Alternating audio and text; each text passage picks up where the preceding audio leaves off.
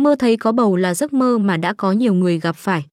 Là giấc mơ không còn xa lạ gì đối với nhiều chị em phụ nữ. Nếu xét theo khía cạnh khoa học, thì việc bạn mơ phải giấc mơ này có thể hiểu như sau. Việc ngủ mơ thấy có bầu đang phần nào thể hiện bạn quá mong muốn có em bé ở hiện tại.